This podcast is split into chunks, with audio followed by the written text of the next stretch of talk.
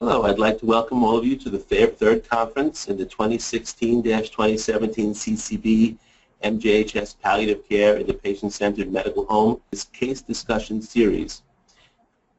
Our case today will be a 45-year-old woman with locally extensive cervical cancer, chronic pain, and a history of IV drug abuse. My name is Dr. Martin Grossman, and I have no financial disclosures to report. So our patient today is a 45-year-old female who presents with a chief complaint of pelvic pain with vaginal bleeding on a visit to her primary care provider. The HPI and review systems include progressive pelvic pain with referred low back pain, bloody vaginal discharge, constipation, decreased appetite with indeterminate weight loss, anxiety about current condition, and generalized fatigue. She reports the bleeding is in the form of spotting, which she attributes to menopause, and she's using about two to three pads a day. Her pelvic pain is described as a 4 out of 10, out of 10 and she's been using ibuprofen 600 milligrams every four hours around the clock. Constipation is reported with tenesmus and she has three bowel movements a week. She has increased fatigue with activities of daily living and periods of anxiety since the onset of the symptoms, which is about three months. She's also tearful during the visit. Her past medical history includes a pap smear three years ago she was HPV positive and lost to follow-up. She was hospitalized for right upper, quad, right upper extremity abscess treated with IV antibiotics in 1996 at age 25.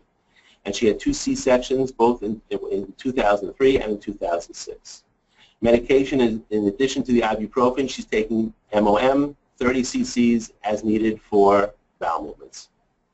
Social history, she's single, she has two children, ages 13 and 11.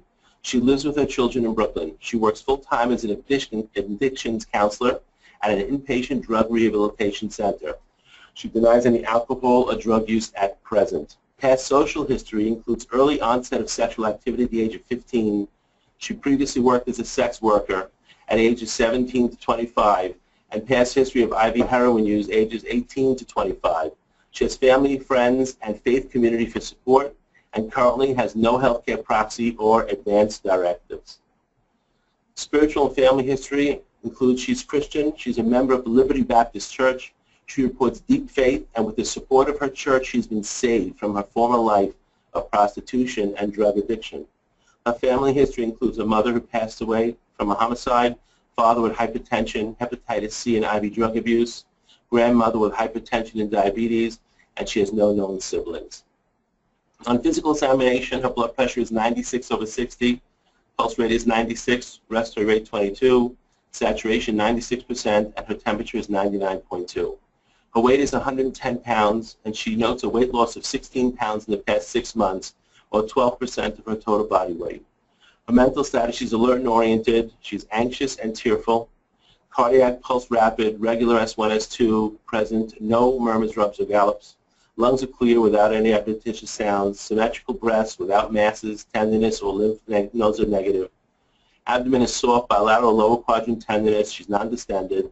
Extremities, 1 plus edema, no pitting, and peripheral pulses are present. On a rectal examination, she had hard stool and she's guaiac negative.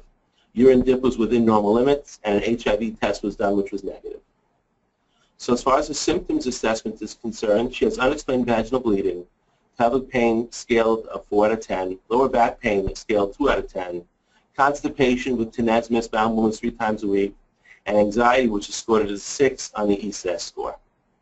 So in assessing her risk for opioid abuse, given her past history, uh, she has a personal family history of drug use, um, but she's been absent for 20 years. Previous history of smoking, also absent for 20 years. Um, a review of the iStop program is done, and she has no prescribed activity.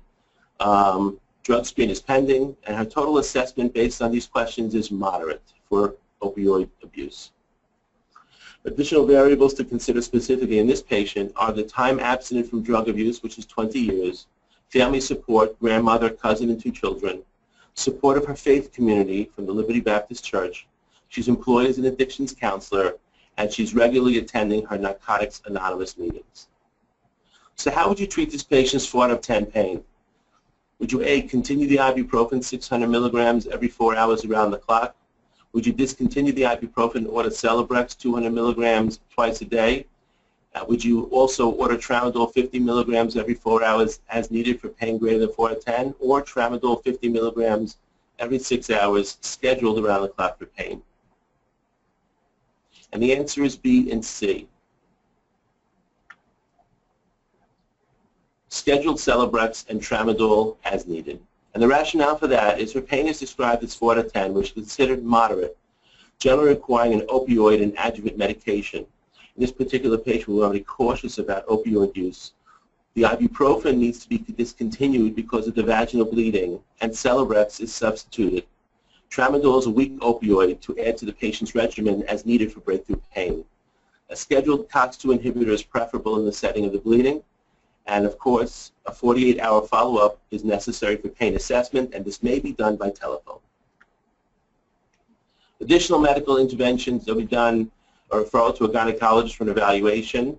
Uh, constipation, recommending Colace 100 milligrams twice a day and Senokot 2 tablets twice a day. Or an alternative would be Miralax 17 grams daily to avoid pill burden. Anxiety, she's going to be referred to the social worker for supportive counseling and healthcare proxy is discussed, and she identified her cousin as a possibility for a healthcare proxy. A follow-up appointment is scheduled with the cousin present to discuss his role as the healthcare proxy and advance directives regarding medical treatment. The patient is unfortunately diagnosed with cervical cancer, and it's adenosquamous cervical cancer stage 3A. She was referred to the gynecological oncologist for treatment and on receiving of the consultation is noted that given her state of Ill uh, stage of illness, the five-year survival is deemed to be 35% with concurrent chemotherapy and radiation. Cisplatin and 5-FU are used for chemotherapy, and radiation will include external beam radiation and brachytherapy. At six-week follow-up appointment, the patient returns and she reports that the, both the radiation and chemotherapy were poorly tolerated, and her pelvic pain is now 7 out of 10. Her anxiety is addressed with supportive social work counseling. Her weight loss, unfortunately, has persisted, so now she's got one pound per week. Depression screening is positive, and she can be treated with mirtazapine, initiated 15 milligrams daily, and may be increased up to 45 milligrams daily, or Cymbalta 20 milligrams twice a day for a maximum of 120 milligrams daily. A meeting with the patient and the cousin is done, and the cousin agrees to be the healthcare proxy, and of course, this uh, diagnosis of the patient is discussed, prognosis and advanced directives, and documents are signed. How would you treat this patient 7 out of 10 pain at this juncture? Would you initiate MS Contin 15 milligrams twice a day with MSIR 5 milligrams every 4 hours for breakthrough pain? Would you increase to tramadol 50 milligrams every 4 hours around the clock with the COX-2 inhibitor twice a day as needed? Would you add a duragesic patch 25 micrograms transdermally every 72 hours with the tramadol 25 milligrams used as PRN? Or would you make no changes to the medication orders and refer the patient back to the oncologist? Preferred answer is C. The duragesic patch 25 micrograms transdermally every 72 hours with tramadol 25 milligrams as needed for um, breakthrough pain. And that's because of the patient's moderate risk of opioid abuse. Fentanyl is the drug of choice. Breakthrough morphine is avoided for risk of abuse, and the patient is closely monitored for pain medication effectiveness. It is important to note the oncologist is referring the patients back to the primary care doctor for pain management given the complexities regarding the IV drug use history. Initiation of universal precautions. Which of the following precautions may also be initiated? One, a contractual agreement with the patient, a random check of, biofluid, urine and saliva, or saliva for drug screen, mandatory consultation with psychiatry or addiction medicine, or all of the above? And the answer is all of the above. It is beneficial to both the patient and the provider to structure treatment and monitoring to establish an appropriate level of adherence monitoring and assist the patients who are at moderate to high risk to avoid non-adherence. And the pain assessment, of course, is done within 48 hours, and the patient is called the clinic four times with a complaint of uncontrolled pain. Upon the return call, the patient is crying, extremely upset, demanding increased dose of pain medication. Patient exhibits which phenomenon? A, addiction, B, drug intolerance, C, tolerance, or D, pseudo-addiction. And the correct answer is D, pseudo-addiction. Is a pseudo-addiction is a phenomenon where pain is undertreated and not adequately managed by the current pain regimen.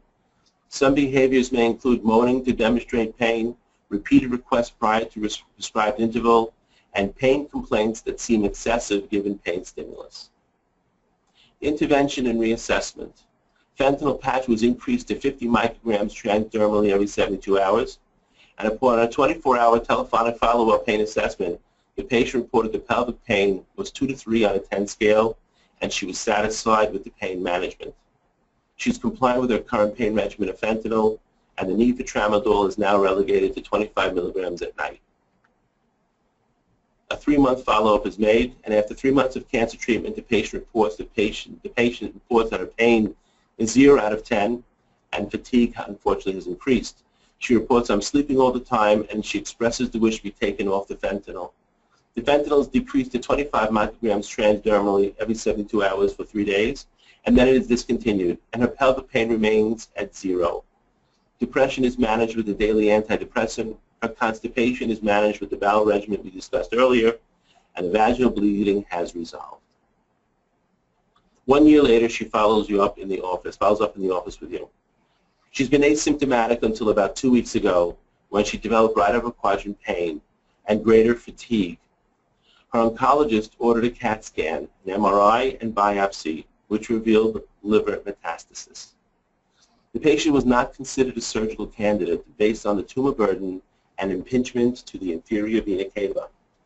The oncologist reports that based on the results of the test, the management of cervical cancer patients with metastatic disease is currently now aimed at control of symptoms and pain. What type of palliative care interventions might be done? For pain, the oncologist prescribed morphine sulfate extended release 15 milligrams twice a day, morphine immediate release 5 milligrams every 3 to 4 hours as needed for breakthrough pain, and of course the oncologist is signed off the primary physician for pain and symptom management. The patient requests assistance in assigning guardianship to her cousin to care for her children after her death, and she is appropriately referred to social services. One week later, the patient is admitted to the hospital for fever and alteration of mental status. She's found to have a urinary tract infection and high ammonia levels. She was treated with IV antibiotics and oral lactulose. Her symptoms stabilize after one week and she is sent home. The cousin agrees to be the caregiver. The primary care physician requests a family meeting prior to discharge to discuss health care decisions. Question. Which of the following correctly identifies the role of the primary care physician and the patient in making healthcare decisions? One, the physician is the ultimate authority in making decisions about a patient's health. Two, the physician and the patient must establish together who makes decisions about the patient's health. Three, choice C, the physician has little direct influence on the patient's personal health choices. Or four, Although it is the physician's responsibility to inform the patient about her condition, the physician must ultimately respect the patient's personal health choices. And of course, the answer is D. With regard to healthcare decisions, patients decide she wishes to go, she, she decides that she wishes to go home with her family. She wishes to be comfortable without pain or symptoms. She does not want to return back to the hospital. She signed an out-of-hospital do not resuscitate order, and she wishes support for both herself and her children. At this point, hospice is entertained. And what are the hospice eligibility criteria for a cancer diagnosis? Multiple hospital or emergency department visits during the past six months, recurrent serious infections or urinary, of a urinary tract or lungs, disease-related weight loss of greater than or equal to 10% of, in past six months, albumin less than 2.5, two or more pressure ulcers that have not healed, decreased functional status less than 40% on the palliative performance scale, metastatic disease, completion of disease-modifying treatment, and multiple comorbidities. 45-year-old cervical cancer patient with history of IV drug abuse abuse use. Is this patient eligible for hospice services based on the criteria we discussed on the previous slide? Yes or no? And the answer is yes. She is a candidate for hospice services. She has met seven out of the nine eligibility criteria, and a referral is made and the patient is admitted to the hospice program. She elects to keep her primary care provider as her physician, and the primary care provider is called by hospice, and that primary care provider agrees to continue being the primary physician. As is customary with all patients enrolled in hospice, a hospice medical director is assigned to assist in the management of symptoms. The patient confirms her prior goals of care as stated. The patient and family are educated on hospice services and healthcare decisions. MOLST form is completed. Of course, MOLST form stands for medical orders for life-sustaining treatment. During the following few weeks, the pain level increases and the patient's pain regimen is titrated to MS Contin 45 milligrams every 8 hours with MSIR 15 milligrams every 4 hours for breakthrough pain. The hospice reports now the patient is now homebound with a functional status of less than 30%. Symptoms of depression and anxiety are well controlled. Appetite remains poor and weight loss persists. And the family is distressed with regard to the patient's decline. A call for help. One night, the hospice medical director receives a call from the hospice nurse that the patient is complaining of 10 out of 10 pelvic pain. She is currently receiving MS Contin 45 milligrams every 8 hours around the clock and has required 5 doses of MSIR 15 milligrams every 4 hours in the past 24 hours. What dose is ordered? The MS Contin is increased to 60 milligrams every 12 hours with MSIR at 15 milligrams every 4 hours as needed. The MS Contin is increased to 100 milligrams every 12 hours with MSIR 30 milligrams every 3 hours. Continue the current regimen because she has room for additional PRN doses each day. Or the fourth choice, MS Contin 45 milligrams every 8 hours with MSIR 30 milligrams every four hours as needed. And the correct choice is B. A calculation is made based on how many PRN doses the patient is receiving, and that's how it is determined to increase the MS Contin to reflect the amount of as-needed medication the patient had received in the past 24 hours. Of course, a reassessment is done within 48 hours, and the patient's pain level is now described as 2 out of 10 without the need of rescue doses. Confusion is minimal uh, with lactulose that was added since her hospital stay. The bowel regimen is effective in preventing constipation with the lactulose. Anxiety and depression are controlled, and the patient's quality of life is improved. Two weeks later, a call is received from the hospice nurse that the patient is unresponsive unable to swallow medication. She's exhibiting a pain of 9 out of 10 based on the FLACC score, which is a determination based on face, legs, activity, crying, consolability. The family is distressed by witnessing the patient's pain, and they are unable to manage the patient at home due to uncontrolled pain and restlessness. One of the wonderful advantages to hospice is generally a patient like this would be sent to the hospital unfortunately, sometimes hospitals are not the best place for patients in this type of situation. And part of the hospice program involves a transfer to an inpatient hospice facility. An ambulance is called by the hospice team, and the patient is transferred from her home to a hospice inpatient facility. And that transfer is done from her bed at home to a bed in the inpatient facility without going through an emergency room. And the reason why this patient is being transferred to an inpatient hospice facility is first because of escalating symptoms of pain and restlessness. There's a lack of oral route for administration of medical management of symptoms. There's family distress and an inability to manage the patient at home. The primary responsibility of hospice is to ensure that the patient is as symptom-free as possible and hospice will be as aggressive as necessary to achieve that goal. The hospice medical director contact, contacts the primary care provider and informs him or her of the transfer to hospice inpatient unit. The primary care provider remains a valuable member of the team.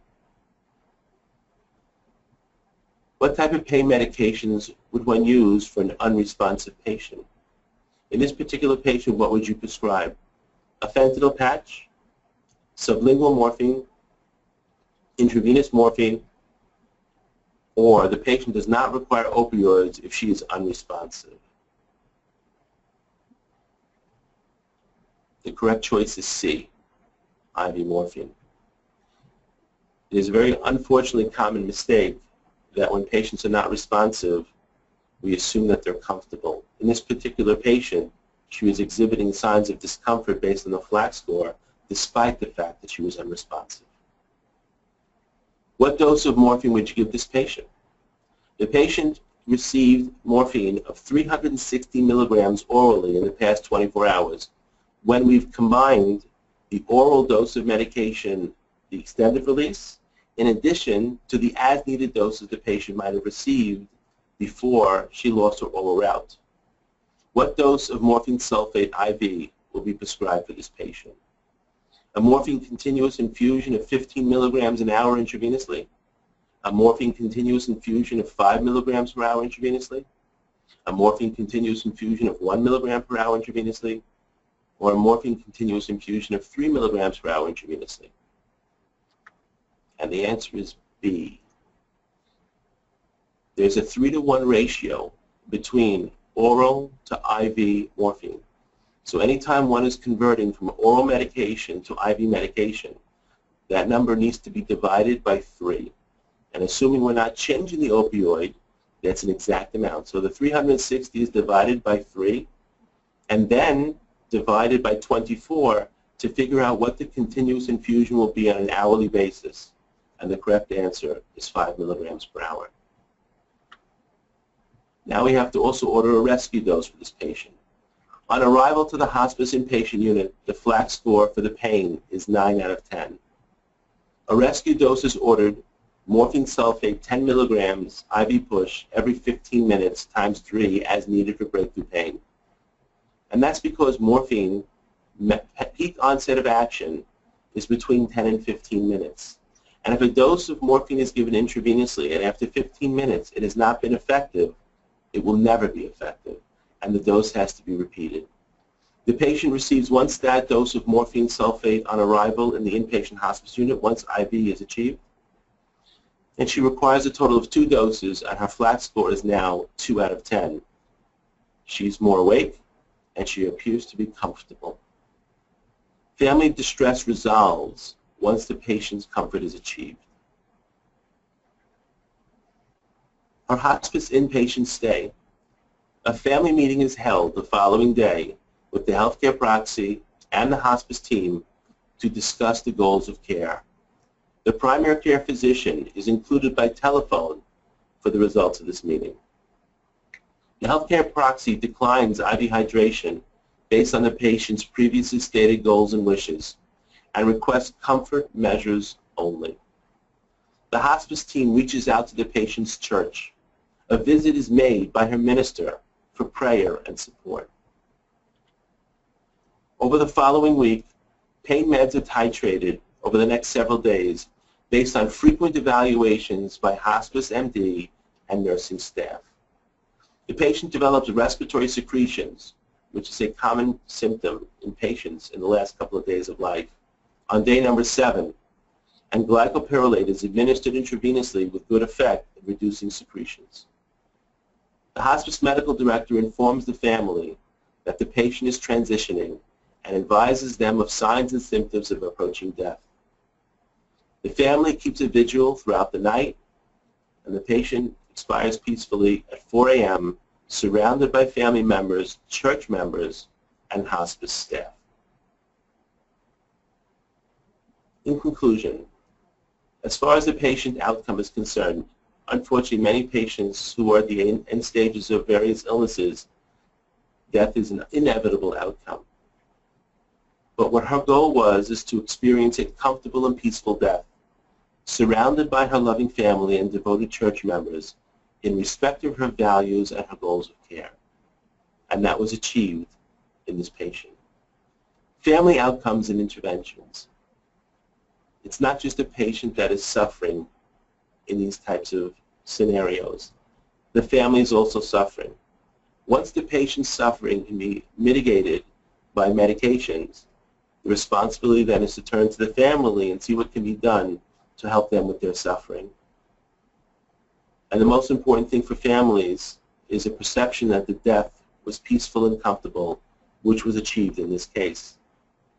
The family was satisfied with the hospice care provided, and the patient's children and other family members will be provided bereavement support for 13 months, as is done as part of the hospice program. These are the references for the information presented. If anyone has any questions, please uh, forward some questions. Okay, we have a question, I may read it. What response do patients have to requests for opioid agreement or random drug screening in an attempt to establish universal precautions? Well, like anything else, it sometimes depends on how it's presented. In our particular patient here, she was successful in overcoming one of the greatest burdens of her life, a previous addiction and other various behaviors.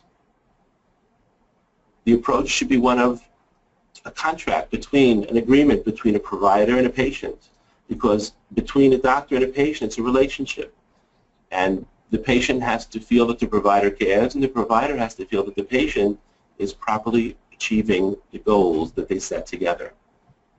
So as long as it's presented in a proper way, this patient here would not have an objection to having that type of discussion. We have another question here. What are the clinical takeaways from the talk? The most important thing is the relationship a patient and primary care physician have with each other. This case demonstrates how important that primary care physician was to this patient's care in the fact that when she had to go on hospice, she elected to follow, have a primary care physician follow. In fact, the primary care physician agreed to follow based on that relationship. And hospice is never about taking and disturbing that relationship between a primary care provider and the patient. The other clinical thing to remember is that despite this patient's previous opioid use, opioid medications are necessary in patients when they have advanced symptoms of either cancer or other illness or other illness or other illnesses and to restrict the patient's dosing based on a fear of opioid use or abuse in a patient that's coming to the end of life is not a good way to practice medicine. That's all the questions that we have. I want to thank you for your time in this webinar. Um, and I want to remind everyone that uh, we have a next webinar, Indications and Use of Medical Cannabis by Dr. Bernard Lee, Associate Chief Medical Officer for MJHS Hospice and Palliative Care, Wednesday, October 26th, at uh, 2016 at 12.30 p.m. Eastern Time. Please complete your evaluations to help us in planning our future sessions.